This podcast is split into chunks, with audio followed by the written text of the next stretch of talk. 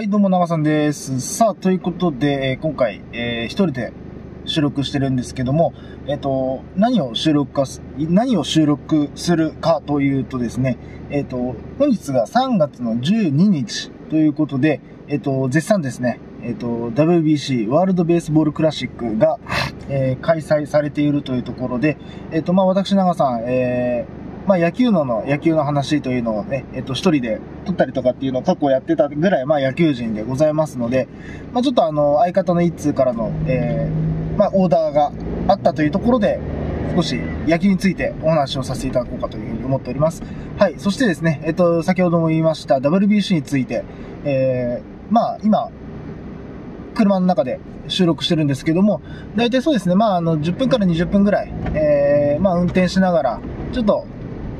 頃合い見ながら、えー撮っていこうかなというふうに思っております。はい。そしてですね、えっと、まあ、昨日3月11日、えっと、まで、3連戦やっておりました。で、まあ、本日3月12日、この後ですね、えっと、19時から、また、えっと、今日は、えー、どこ戦だったかな？オーストラリア戦か。が、まあ、ありますので、まあ、4連戦、えー予選リーグがありますので、まあ、ちょっとね、えっと、今日、今日というか、えっ、と、まあ、ここまでのお話、ハイライトというか、えーさせていただければというふうに思うんですけど、えっとですね、まず、率直に言うとですね、まあ、日本が強いなっていう印象があります。はい。えっと、ここまで3戦、予選リーグ、えっと、初戦が中国、2戦目が、えー宿敵のライバルである韓国、そして昨日が、昨日11日が、え 3, 戦目がチェコということで、まああの、ね、えっと、東京五輪で、まあ金メダル取った日本だったので、まあ、対象とまでいかなくても勝てるだろうという感じではあったんですけども、まあそれ以上の期待、期待以上の結果を出されたというような感じで、まあ、すべて10点、10点近く、10点差近く、えー取っての、まあ、勝ちというところなんですけど、まあ、何よりね、今年の WBC、まあ、日本戦、日本代表で、えっと、今までと違うのがですね、えっと、まあ、日本国籍でない選手が一人いるっていうところが、まあ、あの、今までと、今までの過去4大会ですかね、えーあった WBC との違いかなというふうに思います。はい。まあ、その選手というのがですね、まあ、もう皆さんもご存知の通り、えっ、と、ラーズ・ヌートバー、ヌートバー選手ですね。はい。ちょっとこの選手について少しお話をさせていただくとですね、えっ、と、ヌートバー選手、えっ、と、まあ、相性というか、ミドルネームが達治というね、まあ、選手なんですけど、まあ、たっちゃんという風な相性で、まあ今、もう本当に、WBC は本当、まあ、大谷一色かと思いきや、まさかのこのヌートバー人気で、ちょっとですね、今、えー、ヌートバー人気が今、ちょっと日本を席巻しているところではあるんですけど、まあこのヌートバー選手ですね、お母さんが日本人の、えー、アメリカ国籍の、まあ、ハーフの方なんですけど、まあ、彼がですね、えっと、小学生の時に、えー、アンダー18の日本代表、まあ、当時の日本代表、えっと、まあ、高校生ですね、の日本代表が、えっと、まあ、あれですね、えっと、田中のマー君、田中将大投手と、えっと、もう現役は引退されましたけども、ハンカチ王子で一世を風靡した、えっと、斎藤佑樹さんが、まあ、えっと、いらっしゃったその時代、まあ、2006年ですかね。はい。まあ、その時に、えっと、小学生で、えっと、この二人、まあ、斎藤佑樹さんに、えっと、お会いしたりとかっていうところで、まあ、あの、なんだろう、本人の中で、まあ、日本代表にいつかなりたいというふうな、まあ、思いで、まあ、野球選手をやっていたという、野球をずっと続けてたっていうような、まあ、経緯がありました。で、まあ、この選手の、まあ、特筆すべきなところはですね、まあ、あの、何よりもバリバリのメジャーリーガーっていうところなんですけど、えっとですね、まあ、あの、身体能力が何より高いなっていう印象があります。で、これをね、あの、印象づける、まあ、エピソード1個ありまして、それが何かというとですね、えっと、ヌートバー選手、えっと、大学時代に、えっと、アメフトの選手としてもプロ入りできるぐらいの、まあ、成績だったらしいです。詳しくはわかんないんですけど、ただ、えっと、まあ、先ほどね、述べたその日本代表、侍ジャパンになりたいっていう思いっていうのと、あとお母さんが野球が好きだったっていうところもあって、えっと、野球選手の道を選んだっていうような選手であります。はい。で、まあその身体能力ってところで言うとですね、えっと、ヌートバー選手、第1戦目の中国戦、そして第2戦目の韓国戦で、えっと、2試合連続で、えっと、センター出場してるんですけど、2試合連続でファインプレーをを、まあ、出すという、まあ、離れ技だなっていうような印象なんですけども、えっと、まず第1戦目の中国戦は、えっと、セカンドの後ろの、えっと、まあ、ポテンヒットになるあたりを、まあ、えっと、スライディングキャッチで、まあ、取る、取ったりとか、で、えっと、第2戦目の韓国戦は、今度逆に、ショートの後ろ、ショートの、えー、後方に落ちるようなポテンヒットをダイビングキャッチで、えー、まあ、これも取ると。いうような感じで、いや、もうほんとね、このね、なんていうんですかね、もうこの全力プレーの塊みたいな、まあ、本当にこんなんだろうな、ヌートバー選手がいたからこそこの日本代表をちょっとこと、今回、なんだろうな、こう、一致団結してんのかなっていうところがありますね。はい。まあ、それをね、こう、まあ、いなんていうかな、えっと、全力プレーがね、こう、すごいって言えるのがですね、えっと、ヌートバー選手が韓国戦、中国戦か、中国戦で、えっと、ファーストゴロを、まあ、打ったシーンが、まあ、打った打席が 2, 2個ほど、2打席ほどあったんですけど、まあ、どちらもファーストが、こう、ファンブルというかね、こう、まあ、ポロッと、えっと、エラーした時に、えっと、全力疾走でセーフになるっていうシーンが何個かあって、いや、もう本当ね、あのー、バリバリのメジャーリーガーなんですよ、彼は。もう、本当それこそ、この4月にはもう、えっと、ね、自分のチームの、まあ、メジャーの方の開幕戦があるっていう感じなんで、まあ、本当はね、普通の、まあ、本来であれば、そんなに全力プレーなんてしなくてもいいはずなんですけど、ね、やっぱりここはね、日本を一位、ね、日本を世界一にさせるっていう思いがあるのか、ね、もう本当に、とてつもない、この、なんていうのかな、スピリッツ、この侍魂をね、こう見せてくれてるなっていう、まあ、印象がありますね。でね、やっぱね、このね、ヌートバー選手に対して思うのは、本当このなんていうのかな、ひたむきに野球やってんだなと。で、も何よりもこう自分が決める、この試合を決めるんだっていうような気持ちが伝わってくるなと思ったのが、えっと、ヌートバー選手が第、えっと、あれは韓国戦だったかな？違うな。えっと、初戦の中国戦。で、えっと、最後の最終打席かな、ヌートバー選手の、えっと、第4打席目だったか、5打席目だったか、まあ、最終打席彼の、えー、最終打席で、えっと、まあ、自打球が、えっと、右足に当たったシーンがあったんですね。で、まあ、ちょっと痛い素振りをしたってところで、えっと、まあ、監督では栗山さん、栗山監督が、えっと、代打出すかと、交代するかみたいな素振りで、こう、彼に歩み寄ったところをもう静止して、いや、大丈夫、大丈夫っていうような感じでもう、とにかく、この打席は俺の打席だから邪魔しないでくれみたいな感じで、なんていうのかな、こう、まあ、ある種、こう、なんていうのかな、メジャーリーガーとしてのプライドっていうところもあるのかもしれないし、こう、で彼の中の、こう、侍スピリッツ、侍魂っていうのが、こう、垣間見れる、見れたシーンだったのかなというふうに思いますね。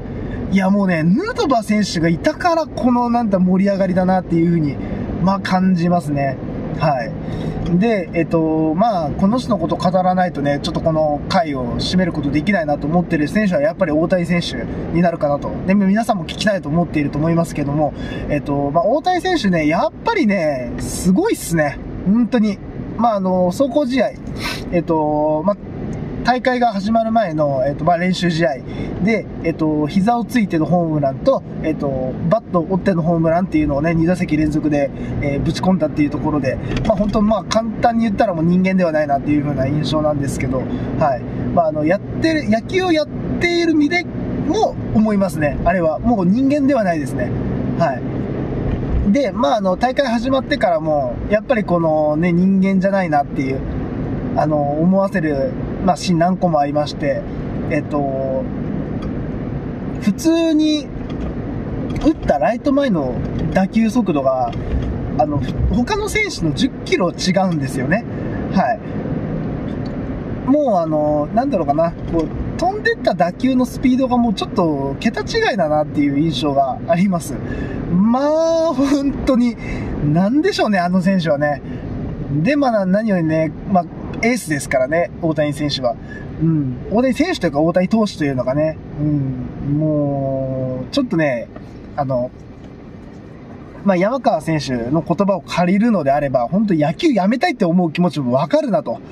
あんな選手がね、チームメイトいたら確かやめたいと思うなというふうに思います。正直。はい。んでね、えっと、まあ、もう一人ぐらいちょっと語りたい選手がいるんですけども、本当はね、全員語りたいんですけど、ちょっと時間の都合とかね、いろいろ今、えっと、運転中っていうところもあって、まあ、数には限りがあるんですけど、えっと、まあ、挙げるとしたら、やっぱ吉田正尚選手。はい、えっと、5番をね、まあ、侍ジャパンでは5番を打ってる、まあ、えっと、元オリックスで、今年から、今シーズンから、えっと、レッドソックスに、まあ、所属している、まあ、選手になるんですけど、まあ、えっと、日本にいた時は、とにかくこの三振の少ないという、最も三振の少ないという選手で、何より空振りをね、三振をそもそもしないような、まあ、まずそもそも空振りをしないような選手になるんですけど、えっと、まあ、何よりこのヒットメーカーぶりをね、発揮したのが第2戦の、えー、韓国戦かな。まあ、あの、チェコ戦に関してはね、ごめんなさい。正直ね、あの、見てはいたんですけど、中盤、中盤までは見てたんですけどね、あのー、まあ、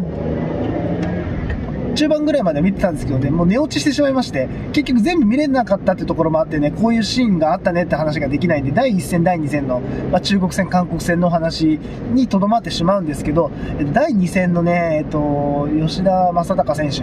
が、えっと、何安だったんだっけな、4安打か5安打、もう、ほぼ、ほぼほぼ打席ヒット打ったみたいなシーンがあったりとか、もうね、あの、投げる場所ねえなって思わせるような、まあ、あの、右へ左へと、まあ、打つあの感じが、やっぱこの人は、あ、すごいなっていうふうに思わせたなっていうところがあって、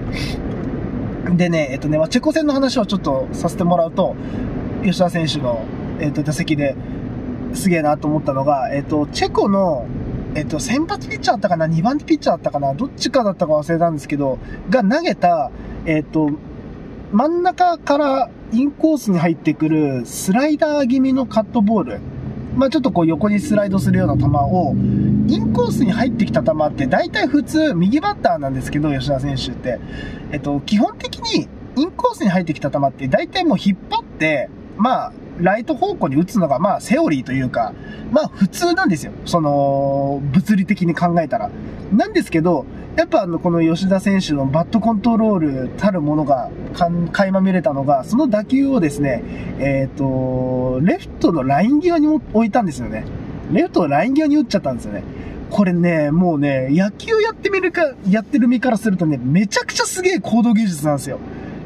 これ何かっていうと、まあ、よくね、あの、野球用語でね、言うとね、インサイドアウトっていう、まあ、なんて用語があるんですけど、これ何かっていうと、バットを内から出しましょうっていう、まあ、打ち方なんですけど、まあ、これをすることで、バットが遠回りしないから、こう、ドアスイングって言ってね、バットが遠回りにならないっていう、まあ、打ち方になるんですけど、まあ、これをね、もう普通に体現できてる。で、プラス、えっと、この打ち方だけでは、あの、打てないところがあって、えっと、バボールを打つポイントを、け遅らせる。そうすることで、より、インサイドアウトで、逆方向にインコースの球を打つっていう、このね、コード技術をね、詰め込まれたヒットだったんですよ、あれ実は。チェコ戦の、えっと、レフト前、レフト前、ライン際、レフト線に打った、吉田選手が打ったあのヒあのヒット、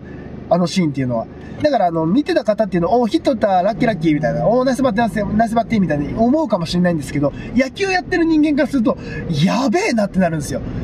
あれ、ただただホームラン打ったりとか、すごい打球打ったすげえだけじゃないんですよ。ああいう、もう、なんていうのかな、苦労とかうなるようなヒットを打てちゃうんですよね。吉田選手って。いや、もうさすがヒットメーカーだなと。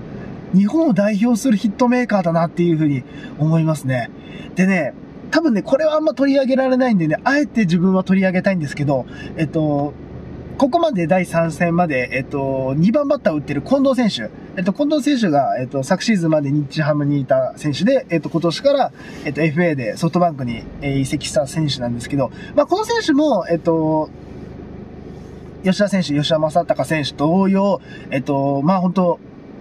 バットコントロールに長けているバッターで、えっと、やっぱね、あのー、近藤選手があそこに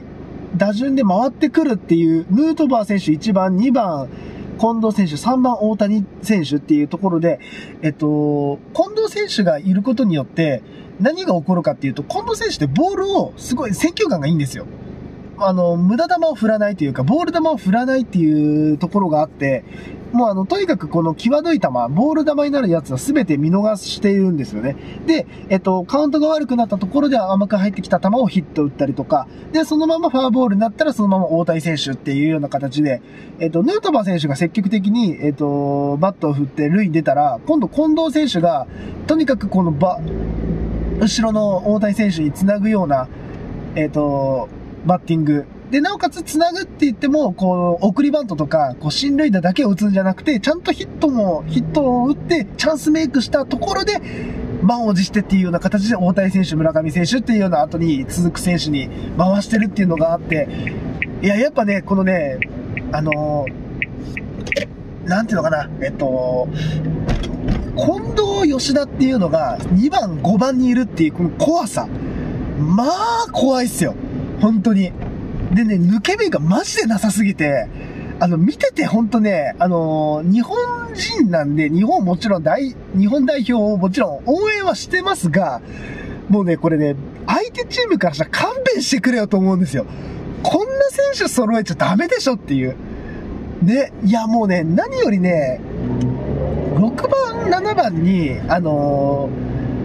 チームでは4番打ってるような、それこそ岡本選手とか、えっ、ー、と、まあ、牧選手とか、えっ、ー、と、まあ、き昨日のチェック戦は山川選手が出たりとかっていうような感じで、もうあの、他のチーム、自分のチームで4番打ってる選手が7番座座ってるっていうのは、もうね、脅威しかない。脅威でしかない。いや、怖いなって思いますね、あれは。すごいっす。はい。で、まあ、えっとですね、じゃあ、逆にですね、ちょっとあの、頑張ってほしいなと思う選手がまあお一人いますので、ちょっとこの選手の話して終わりにしたなと。もうそろそろ時間も今17分ぐらい喋ってるんで。えっとですね、まああの、ここまで4番を、えー、打っている、えっと、村上選手ですね。まあ村上選手といったらもうね、あの、皆さんもご存知の通り、えっと、令和の三冠王。まあ去年ね、えっと、三冠王を取って、えー、ホームランがね、えっと、56本っていうところで、まああのー誰もがもう認める、こう、強打者の日本を代表する、え、ー、と、ホームランバッターっていう感じなんですけど、まあ、ここまでね、え、ー、と、え、ー、と、昨日のチェコ戦はヒット打ったけども、まあ、ちょっとまだね、本調子じゃないっていうところがあって、まあ、あの、本人としてはまだ物足んないところもあるのかなっていった感じなんですけど、やっぱりね、こうで、あの3番に大谷がいて、5番には吉田がいて、みたいな感じでね、もう本当にスーパースター揃いのなんていうのかな、こう、日本代表の中で、こう、ちょっと気負ってる部分も、まあ、若干あるのかなっていうところはあるんですけど、まあ、ここはね、もうあのまあ、本来、まあ、なんていうかな、本来のね、力を発揮してほしいっていうのもありますし、まあ、少し厳しい言葉として言うとしたら、ここで、このプレッシャーに打ち勝ってこそ初めて、日本の4番バッターだって、4番バッターは村上だって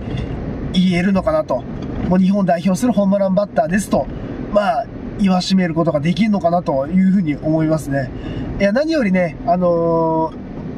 ー、やっぱちょっとね、まだか、まあ表情から見てもね、ちょっと余裕がないようなのがわかるぐらい、本当になんていうのかな、プレッシャーに押しつぶされそうなんですけどね、やっぱここはね、若き、ね、4番バッターに、ね、こう、一発で期待したいっていう気持ちもありますのでね、まあ、どんどんね、ここから、まあ、今日もね、オーストラリア戦ありますんで、えっ、と、ぜひね、目の覚めるような一発をね、眠れる獅子をね、眠れる獅子が覚醒する瞬間をね、ちょっと我々、まあファンは、まあ我々日本国民はね、ちょっと期待をしていきましょうというところでございます。はい。というところで、まあ大体もう20分くらい喋ったんで、まあ本当はね、もうちょっと喋りたいんですけど、まああの、今ちょっと近況報告と、えっ、ー、と、まあ予選ラウンド、この後、予選ラウンド終わった後はね、準、準決勝、準決勝、決勝ってあるんで、まあちょっとね、こう、試合が進んだあたりぐらいでちょっとお話をまたさせていただこうかなというふうに思っております。はい。ということで、じゃあ、この辺で私、長さんの野球トークは以上でございます。